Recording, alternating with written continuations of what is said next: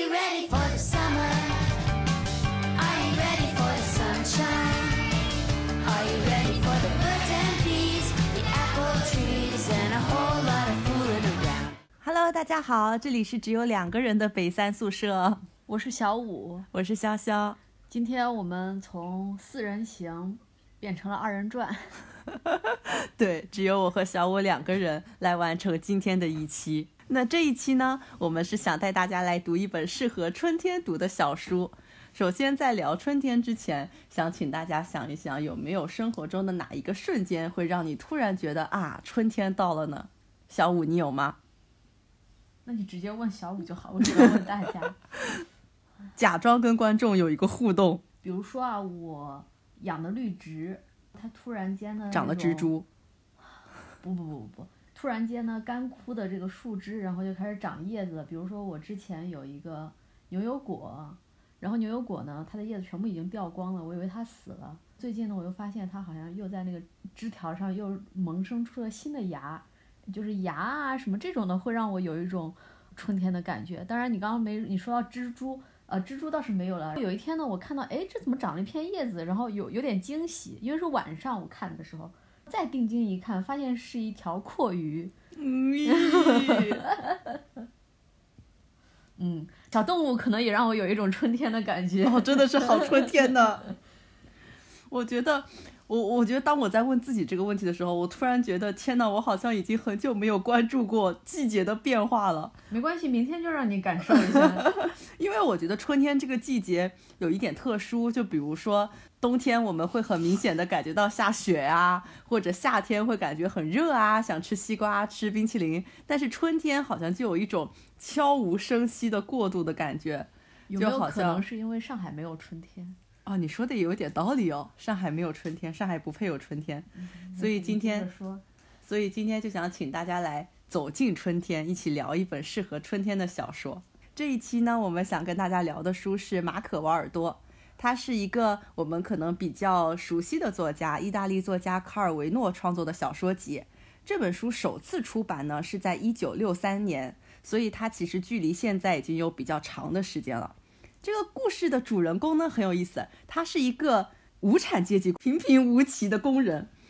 他故事发生在一个毫不知名的大都市，这个城市叫什么不重要，这个城市也没有出现过。但是这个城市满是钢筋混凝土，就到处都是高楼大厦，呃，资本主义的世界，交通拥挤。所以呢，这个马可·瓦尔多作为一个无产阶级工人，他就在这个城市里觉得格格不入。这个马可·瓦尔多是一个企业的搬运工，但是这个书里丝毫没有讲他每天在搬什么，每天在干什么样的工作，因为这些都不重要。这本书呢，只是在讲这个主人公在四季里，在这个城市里发现发生的一些故事，去展现，比如说，在一个现代都市社会里，人和自然跟这个城市是怎么相处的。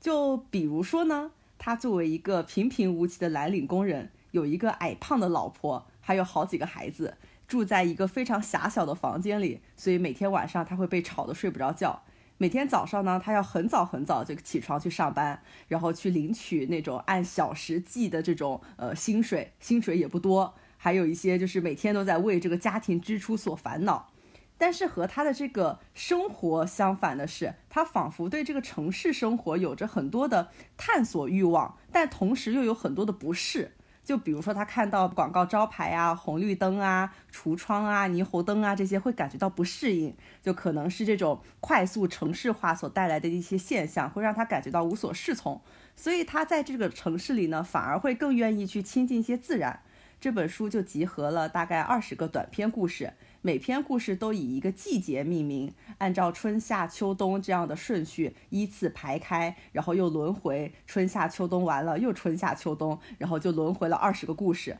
每个小故事都讲述了这个马可·瓦尔多在那个季节里所发生的一些事情，所见到的一些城市和自然的一些相处的模式。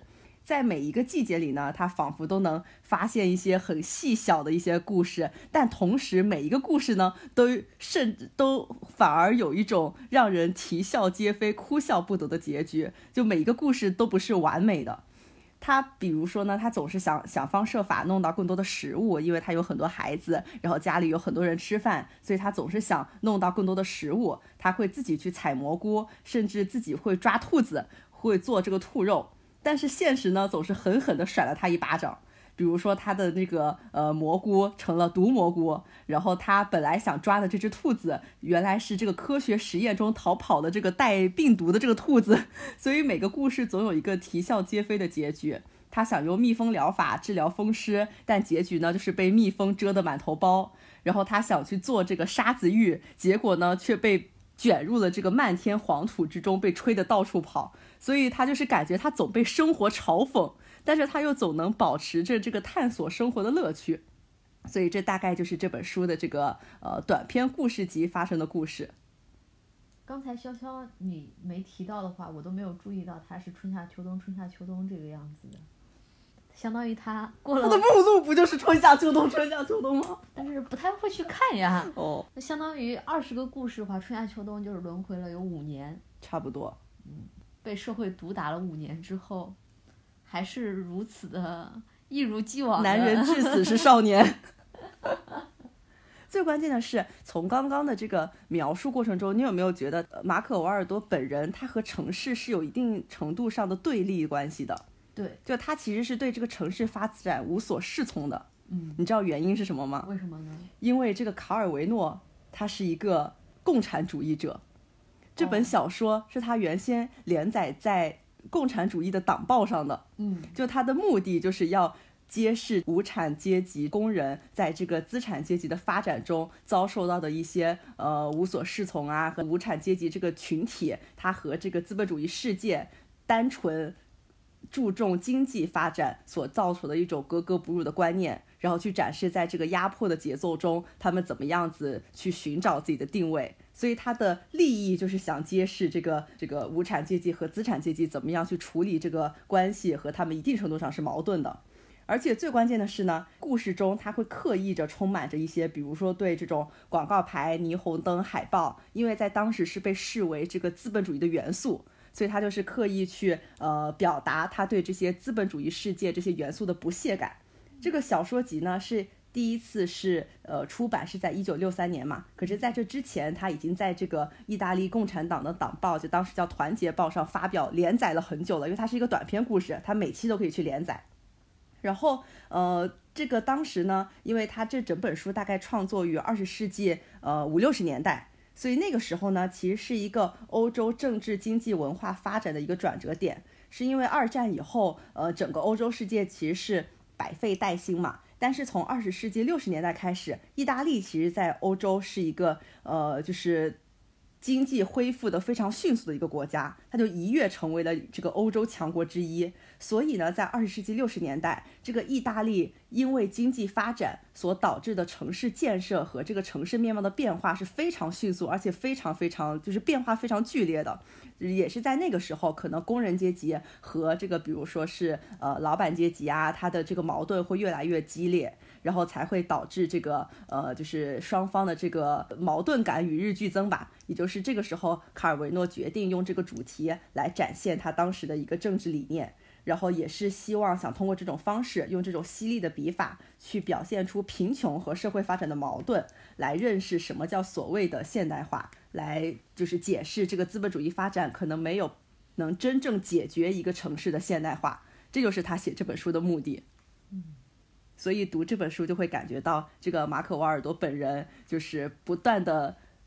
努力去乐观生活，但不断的被生活所毒打，仿佛没有办法去达到自己想要的一种，比如说生活结果也好啊，然后怎么样的也好，就是一个很不断被生活磨平棱角。就是就是那那句话怎么说的？什么？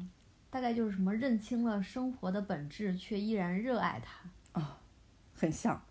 但是卡尔维诺在这本书里并没有单纯因为他的这个政治理念去刻意的去营造一些，就相反，他写的这个故事本身是有趣的。马可·瓦尔多这个人呢，他所做的这些事情都是和我们细碎的生活相关，所以让人觉得很真实。这一定程度上呢，也是因为。卡尔维诺本人，他的父亲是一位园艺师，母亲是一位植物学家，所以他本人呢也曾经在呃大学的时候修习农学，所以他对这个植物这个世界是非常有热情，而且非常了解的。也就是为什么呢？他的故事里会总是充满植物的要素，就他在试图把目光从这个城市挪到，比如说自然啊、人类啊身上去，然后就一定程度上是有这种。去人类中心主义的故事描述色彩的，就是你会觉得在这些故事中，这个马可·瓦尔多他是一个主角，但是他好像主角又不只是他，好像比如说他种的那些花呀，然后他造的那些泡泡啊，甚至遮过他的蜜蜂啊，在他的故事中都有非常大的这个篇幅去讲述，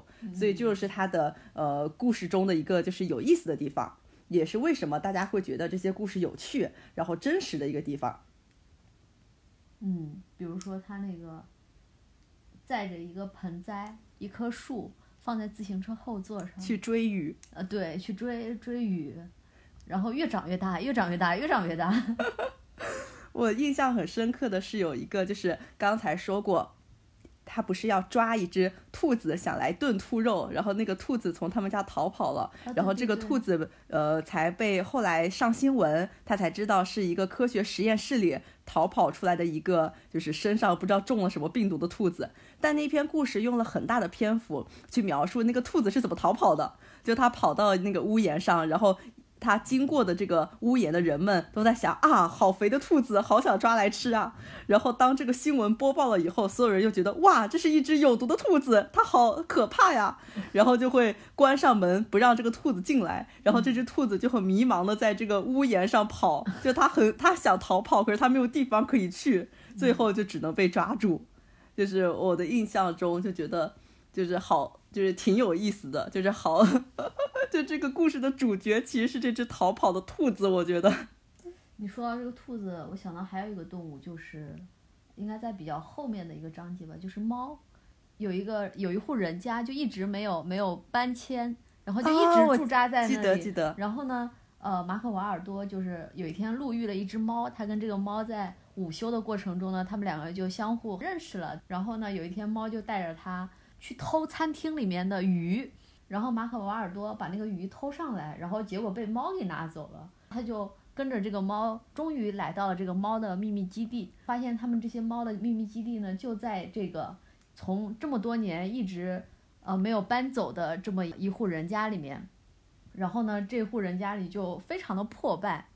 他那个草坪啊非常的脏乱差，然后还会有人从围墙外面去投喂他们一些。吃的东西，投喂猫一些吃的东西，在我们都觉得说啊，这个主人似乎是不是因为对猫有情节啊，或者说很关心这些猫，所以才一直坚守在这里，给猫留了这么一块，保留了这么一块猫可以来生活啊、娱乐的这么一块空地。结果呢，到最后话锋一转，那个女主人出来之后就非常的生气，她说每次她想要搬迁的时候，这群猫就会来威胁她。用各种各样的手段，什么抓他的东西啊，到他们的房间里面来，反正来闹啊，还是怎么样，然后就不让他来搬迁，就还挺让人大跌眼镜的，然后也能引起一些 本来因为是有爱，结果是因为胁迫，引起一些思考，包括就是邻居们来投喂啊，也是会让他非常的困扰，因为实际上就是相当于把垃圾都扔到他自己的家里面了嘛。然后好像人们看待这件事情的问题，一会儿觉得说啊他，呃好像很喜欢猫，另外一个又好像觉得说啊它好固执，怎么怎么样，会引发一些思考。对，我还记得印象很深刻的一篇是，有一次他好像很晚才回家，还是喝了酒怎么样，反正在一个雾气弥漫的夜里，他想回家，可是他看不清眼前的路，所以他就爬到了墙上，因为可能比较高，嗯。就是他爬到了围墙上，因为他觉得整个城市的围墙是通的，他能通过围墙走到，比如说主干道上，他就能找到回家的路了。因为他实在因为雾看不清眼前，就是他现在在哪儿，他就通过这个围墙走啊走啊走，然后又走到了，比如说什么混凝土铺着的地上，又走啊走啊走，走了很久，感觉好像走到了一个大道上，结果走着走着走着，然后他就走上了一个飞机，他就看到那个不是飞机，是不是他最后终于乘上了一辆公交车？啊，对对对对对对对乘上了一辆公交车，然后他发现好像下一站不是他要去的地方，对他下一站是印度。对，他就问列车员什么这个这辆车到不到什么什么什么站，就是他住的那个地嗯方。结果那个列车员说不是哦，下一站是什么什么什么。对，然后呢，好像也不是一个公交车，实际上是一个像飞毯啊什么之类的对对东西。反正我觉得就是就是你能 get 到这个故事肯定是虚构出来一个很离奇的不可能发生的事情，可是它的描述又让你觉得很真实。我觉得一定程度上也展现了这个马可·瓦尔多这个人他在城市生活中，比如说一种迷路的迷茫感啊，然后以及这种找不到去向的感觉。对，我觉得他里面这个人身上呢，他不仅仅是说我们刚才谈到的，他好像有一些很正面、很积极的这个元素在里面啊。他其实这个人也会有一点耍小聪明啊，或者有一些这种自私自利的心理啊。但是呢，不算是这种让人看来就是那种很可爱的一些小缺点。比如说呢，他在一开始好像注意到那个马路旁边长了蘑菇。这个时候就潇潇刚才提到了说，卡尔维诺他父母都是可能植物学方面会非常厉害嘛，所以他就呃非常详细的描写了这个道旁的这个植物啊，包括蘑菇啊，然后蘑菇是怎么生长的，怎么，你就会发现马可瓦尔多呢，他就想把这片蘑菇独占了。他就说：“哎，我发现这个地方，那我就偷偷的每天看着它，我等到它成熟的时候，我就赶紧把它采摘掉。结果呢，你就会发现到后面的话，其实所有人都跟他的想法一样，所有的人都都想去采这个蘑菇。后来采在采的时候呢，马可瓦尔德就说这个蘑菇没有毒的，大家反正就都采了，都采了之后就开始拼命的抢这个蘑菇，抢完了之后呢，回家就吃了，吃了之后大家最后一起进医院，我记得最后就是他们在病床上，然后又在互相辱骂，就是他会有一些这种嗯性格上的缺点，但是呢，嗯不会让人反感，嗯，因为很真实，很真实，他没有刻意的去夸大这些缺点，对，就是就是很真实，也没有说刻意的说从这种价值观上去表扬，呃，去夸赞，所以说就是，嗯，很真实，很亲很亲民派的一个故事集。我还有一篇非常喜欢，就是讲他们去逛超市。我为什么喜欢这篇呢？是因为我真的很能理解他的心情。就是马可瓦瓦尔多他们家很穷，其实没有什么钱去逛超市。他们去逛超市，每周能买的东西非常有限，都是一些生活必需品。但是他们又很羡慕别人，比如逛超市想买什么就买什么，然后购物车里堆老高。所以他们逛超市的时候呢。他和他的老婆还有几个孩子会人手一辆购物车。其实他们一开始呢，马可瓦尔多对他的老婆和孩子说：“我们只买自己必须要的东西。”但后来呢，他其实就想着，反正我在最后结账前把东西还回去就好了，我先体验一把就是。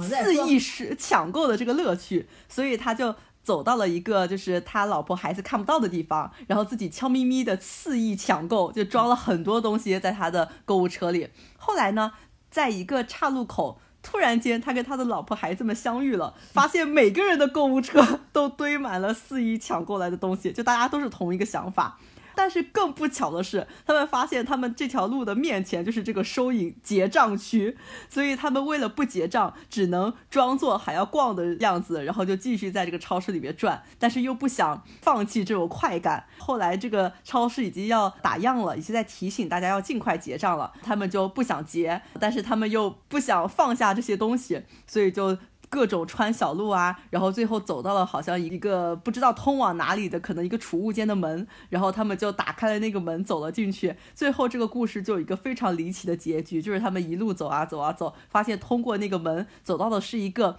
工地的脚手架上，就是他们通向的是一个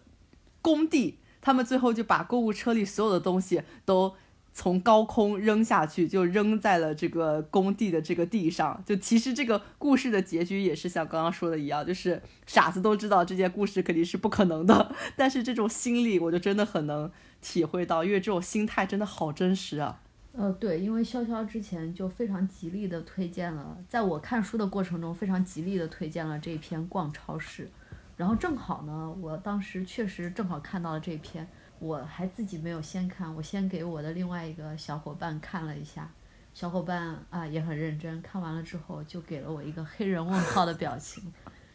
就不知道他就是因为后面的结局真的很离奇。你如果说前面你说去逛超市啊，然后他中间还提到有一些富人的话，他们去逛超市，就是可能本来只想买一个很便宜的一个必必需品，结果呢就乱七八糟买了很多东西。这个我觉得就都还挺生活化的。但是看到最后莫名其妙的就到了一个起重机上面，然后莫名其妙的几个人往前跨了一步，然后我那个朋友就问我说：“啊，他们最后是跳下去死了吗？”嗯。就就是就是有有一些你说生活嘛也生活，但是他会给离你奇也离会给，你一些虚构的东西，然后来冲破你的这份真实感。对，就其实每一个故事最后的结局都是比较荒诞的，嗯比如说他养这个蜜蜂，最后被这个蜜蜂蛰的，嗯，满地跑，满头包也是，就是这个故事的结局总是带有一点荒诞色彩的。嗯，对，这个蜜蜂，我觉得这个故事也挺有意思，就是，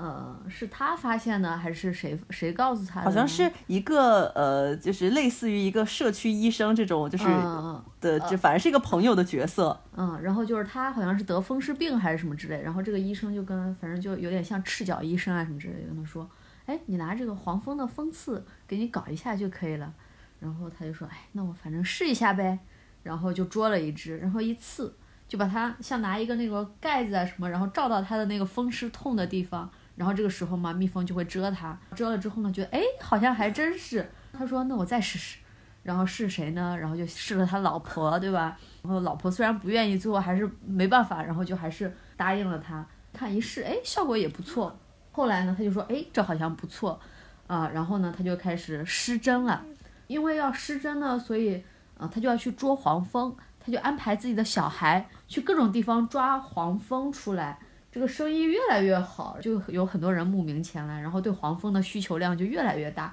导致他的小孩就不得不经常要出去抓黄蜂，然后又黄蜂越来越难抓，直到最后不小心捅了马蜂窝了。然后马蜂就倾巢而出，就冲着小孩去蛰小孩。然后小孩呢，遇到危险的时候，第一反应是跑回家嘛，然后就跑到了那个马可瓦尔多的家里面。正好呢，他们家也是络绎不绝，人满为患，然后大家都被蛰了。那按照这个道理的话，大家的病也都好了，是一个 happy ending。所以我觉得我们刚刚讲了这么多故事，能看到每一个故事里，其实马可·瓦尔多做的事情都是很细小的一些事情，但这些事情呢，可能都是和呃我们日常生活中稍微有一点遥远。像比如说这种采蘑菇、抓兔子、抓黄蜂，其实是我们日常生活中不太会遇到的一些事情。但是这也是我为什么读这本书，我就很喜欢这本书的原因。我觉得它就会让我觉得。原来在我的生活工作之余，还有很多这么细节，就这么多自然的瞬间是我可以去捕捉到的。我觉得这也是就我们现在作为一个社畜，尤其是身处于上海的社畜，就很难，可能很难平衡的一件事情。哦，我不是很喜欢这本书。呃，但是怎么说呢？就是我觉得我们在聊天的过程中啊，包括刚才我们在录音之前，我们也聊了一下这本书。在聊天的过程中呢，我觉得哎，好像我能在交流的过程中能感受到一些它好像有趣的地方。但是我看的时候真的是，就是那种没有没有触发到我的交感神经兴奋的那个点上。所以我看了之后，我就哦好，他捉了兔子，哦好，他采了蘑菇，哦他他抓了黄蜂，被黄蜂蛰了，就是个阅后即焚，看后即忘。不过这么一聊了之后，我觉得哎，好像还给我留下了一些印象。本来我以为我没有什么好说的，哎，但我有一个很神奇的疑问，哎，因为其实我一开始看这本书的时候，我是先看的那个豆瓣的评论嘛。其实我一开始觉得我不会喜欢这本书的，因为我看到这个豆瓣评论里说，这个呃书着重描写了很多自然的元素，包括很多就是是日那个生活中的琐事，然后去探讨呃人、自然和城市的一些关系。所以我本来以为这些事情不会触动到我，因为我不是一个特别喜欢去，比如说我不养花、不养宠物，我也。就是没有那种，比如说走在路上，突然说啊，这棵树花开了呀，然后站在底下欣赏、拍张照的这样一种瞬间。所以我本来以为它不会触动到我，但是相反，我本来以为它会触动到你们，因为我觉得你们可能我在觉得日常生活中刚说的这种人。是的，是的，所所以其实一开始我是反而觉得你们会更喜欢这本书，但结果好像就是刚好相反。哦，可能生活中缺什么就会被什么所吸引。你说的有道理哦，你的生活花已经太多了。对，确实可能像你说的一样，缺啥补啥。就我觉得，因为我也没有那个，可能没有那种意识去发现，比如说走在路上去留意一些季节的变换。然后，比如说像你，如果突然问我你什么时候会感觉到春天到了，我也答不出来，因为我就没有这根神经。所以我可能看这本书的时候，会更有一种想象力的元素在，就是我我会去幻想这些事情是在什么样的情景下发生的，所以就感觉会更生动。哦，有可能是因为这个原因，我觉得。有可能，因为我有时候会骑车上下班嘛，大概这一个月吧，我发现了一条我最近非常非常喜欢的一小段路，它简直美妙到就像交响乐中的一个非常优美的一段华彩。虽然它特别的短，你有没有记得我们当时去看那个，呃，巴黎圣母院那个音乐剧？嗯，然后在里面，面呢，就是那个艾斯梅拉达碰到那个诗人的时候，嗯他们在相遇的那一小段，有一段一分钟左右的一段非常美的一个对白，大概就是那个诗人不是把他救出来之后，他说，呃，虽然我没有什么钱，但是如果你愿意的话，我可以让你，你可以做我的缪斯。嗯，然后，然后，然后呢？然后那个艾斯梅拉就一副，哼，还自称王子呢。然后呢，这个艾斯梅拉达人就问他说，啊、既然你这么有学识，那我问你，就是菲比斯到底是什么意思？然后那个人就说，哈，怎么会有人叫这种名字？因为就是好像就是那种太阳神还是什么之类的嘛。他说是呃什么苍天在上，谁这么大胆敢用如此的名字？然后就那段我非常喜欢，我觉得。这一小段路啊，就堪比那个那那一小段词儿在那部音乐剧中的地位，就特别好看。它是一一段，嗯，就是两边都是那种柏树，特别的高，然后呢，两边几乎就要碰到一起了，特别的幽静，就每天走到那儿，心情都会特别的宁静。嗯那你走这条路，它是你的必经之路吗？还是你为了走那条路去？不是不是，我上滨江的有两条路，一条是这条路，哦一条是原本的那条，给我特别不一样的感觉。嗯，因为我有想到朋友圈里呢，也会有一些朋友，他们去描述自己的一些感觉，就是觉得可能大家把更多的呃感知放在了，比如说邻里关系，或者是呃这种城市中自然的一些变化。就比如说最近我就看到很多朋友圈有人会发各种公园花开的照片，说天哪，想想我我我已经两年没有看到这个花了，就去年花开的时候我没有法看到它这个意思，所以就好像会让大家呃原先好像就你觉得习以为常的一些事情，现在你会更加的关注。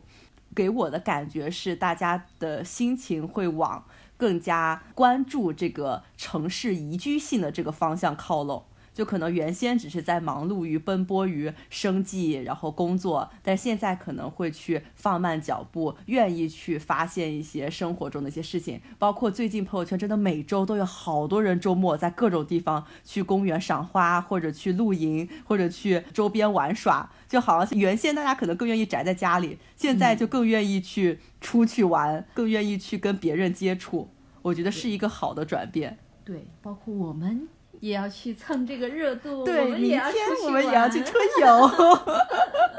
我们也要去感受自然，放慢脚步。去感受春的影子，对期待。对，我就印象很深刻。当时在看这本书的评论的时候，有一个人他的评论就说，这本书让他感觉最大的一个感想就是，生命中除了以小时计酬的薪水、工资补助和津贴外，还有某些东西是可以期待的。就这本就这句话，其实让我还是感触挺多的。我看到这句话的时候，就觉得，就其实这个道理大家都懂啊，大家都知道，就是心中要期待一些东西，但是其实不是每个人都能在繁琐的工作和这种杂七杂八的生活琐事、柴米油油盐酱醋中去找到一些。比如说乐趣和就这个城市对你来说到底是一个负担，是一个是需要你去努力追逐的一个东西，还是只是你生活的一个载体？就我觉得这个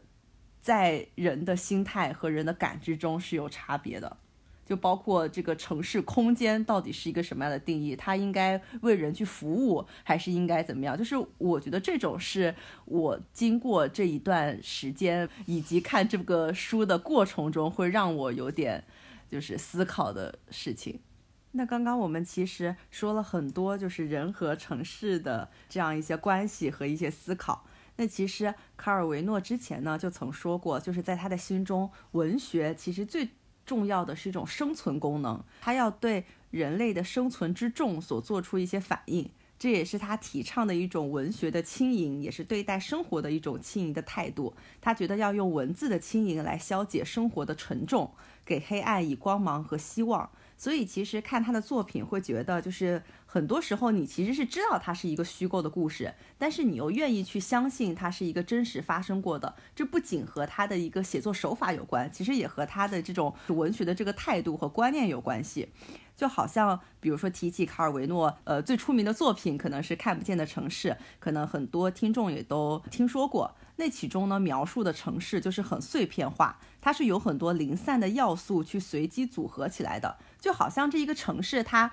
在这里就是一个城市，可是它不同时间，你用不同的关键词去描述它，它在不同人的心中可能会变成很多个不同的城市。然后就有评论家说过，在看不见的城市当中，可能这种被读者去广为称道的这种虚构式的叙述方式，其实早在这个马可·瓦尔多这本书当中就已经有所体现。在马可·瓦尔多这本书中呢，他已经将热切的目光去关注在城市的空间上。如果说《看不见的城市》这本书是充满了对于空间几何学的一种抽象意义的关注，因为你会感觉到它有很多元素的色彩在里面。那但是在马可·瓦尔多这本书当中，卡尔维诺就更加关注对于城市空间整体的这样一种感觉。就这可能是他在自己写作，因为马可·瓦尔多在前，看不见的城市在后，可能是他自己在这个写作过程中的一些不同的尝试也好，或者说这种进化也好，就都体现了他一种文学的态度。那其实看不见的城市之前，我们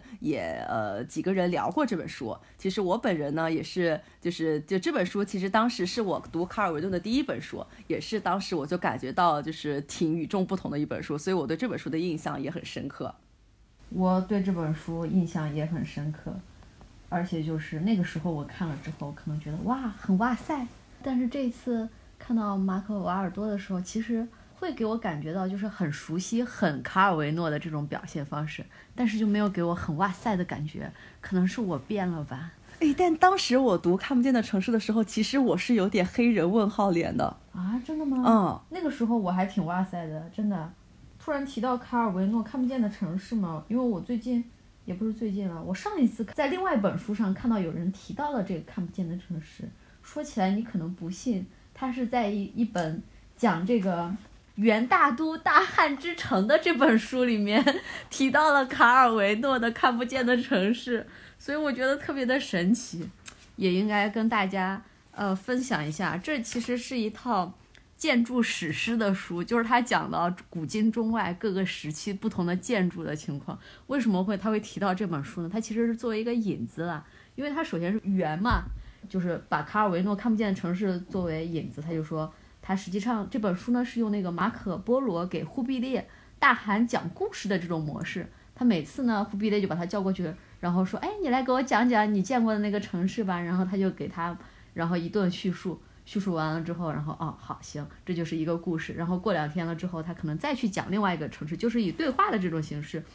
然后去描述了他自己想象中的一个又一个充满魔幻色彩的城市嘛。然后他做一个引子，引出来什么呢？他就说，卡尔维诺的这个创作灵感呢，就很大程度上是源于他的这个意大利前辈，他也是意大利人嘛，威尼斯人马可波罗的那个《马可波罗行记》。就是这个中西方文化交流的先驱，把他在这个蒙元时代的中国目睹的一个又一个，就是可能当时欧洲应该是中世纪吧，他们就是眼中就仿佛天方夜谭一样的这个城市啊，然后就介绍给了当时对这个东方古国还一无所知的一这些西方人了。然后当时在他的游记里面呢，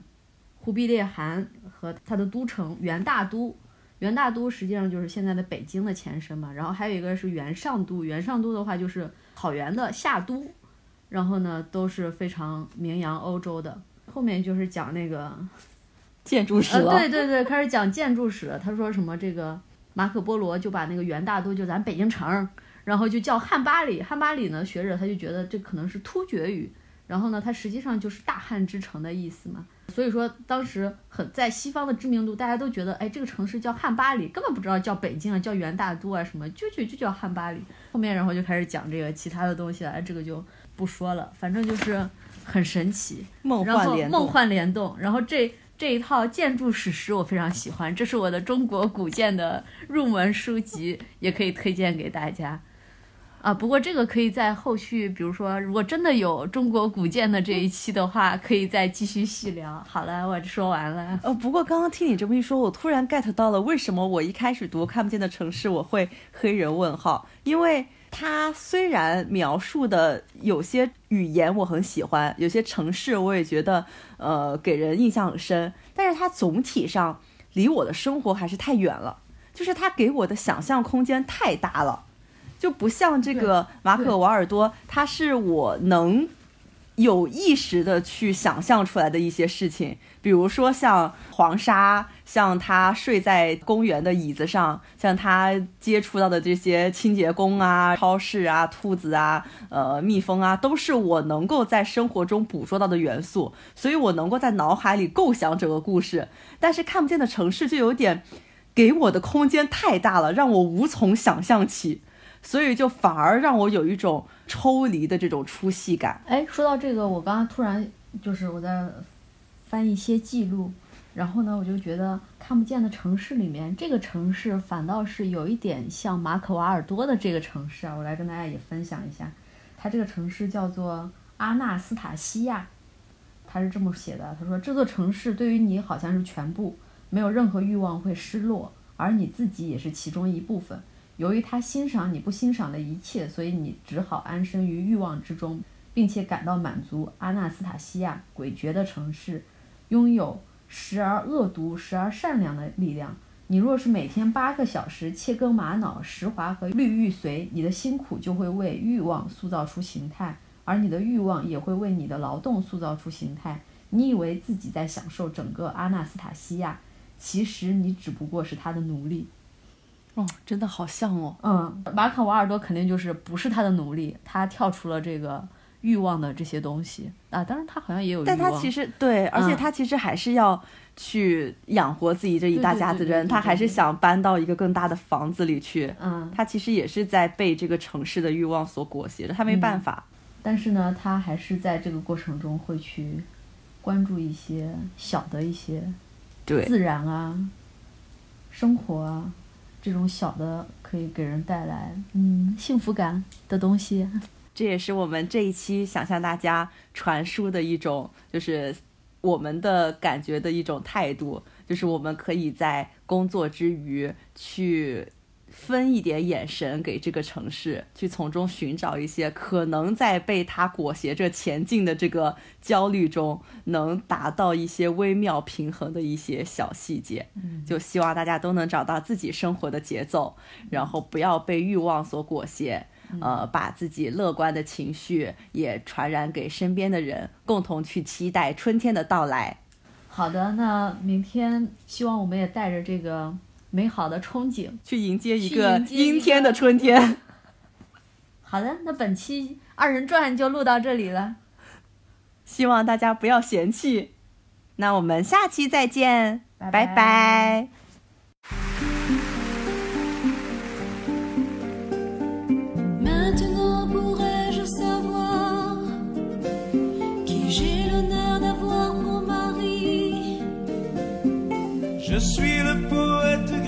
Je suis prince des rues de Paris. Il est le prince des rues de Paris. Je ne suis pas un homme, ma femme, si tu veux, je ferai de toi mon égérie, m'amuse, madame. Toi qui sais lire